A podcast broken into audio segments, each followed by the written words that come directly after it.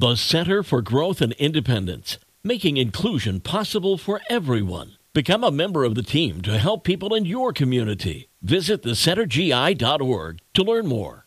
It's the best mix, 98.3 The Coast. Good morning. It's Mark Hamlin. Hope your Monday's off to a good start. We've got lots of great music coming up to get you through this Monday workday. But right now, it's time for your happy headline brought to you by United Federal Credit Union. Getta Fowler of Watertown, New York has a fun hobby and she's been able to enjoy it while helping others. Getta has a knitting machine and she's perfected the art of creating stocking caps and she's gotten so good at making the hats that she can crank them out from start to finish in about 30 minutes. Getta then delivers them to the spare closet. It's a free clothing store located in the basement of a nearby church. The shop gives away donated items to the community, ranging from clothing and shoes to dishes and toys, and now Getta's hats.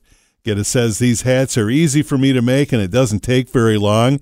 And she says I get a lot of joy out of making them. It's fun and uh, it just feels good to know where they're going and how they'll be used. While Getta is having fun creating hats, everyone visiting the spare closet is thankful for the gift of a warm head and warm ears during the cold winter months in Watertown, New York. And that's your happy headline.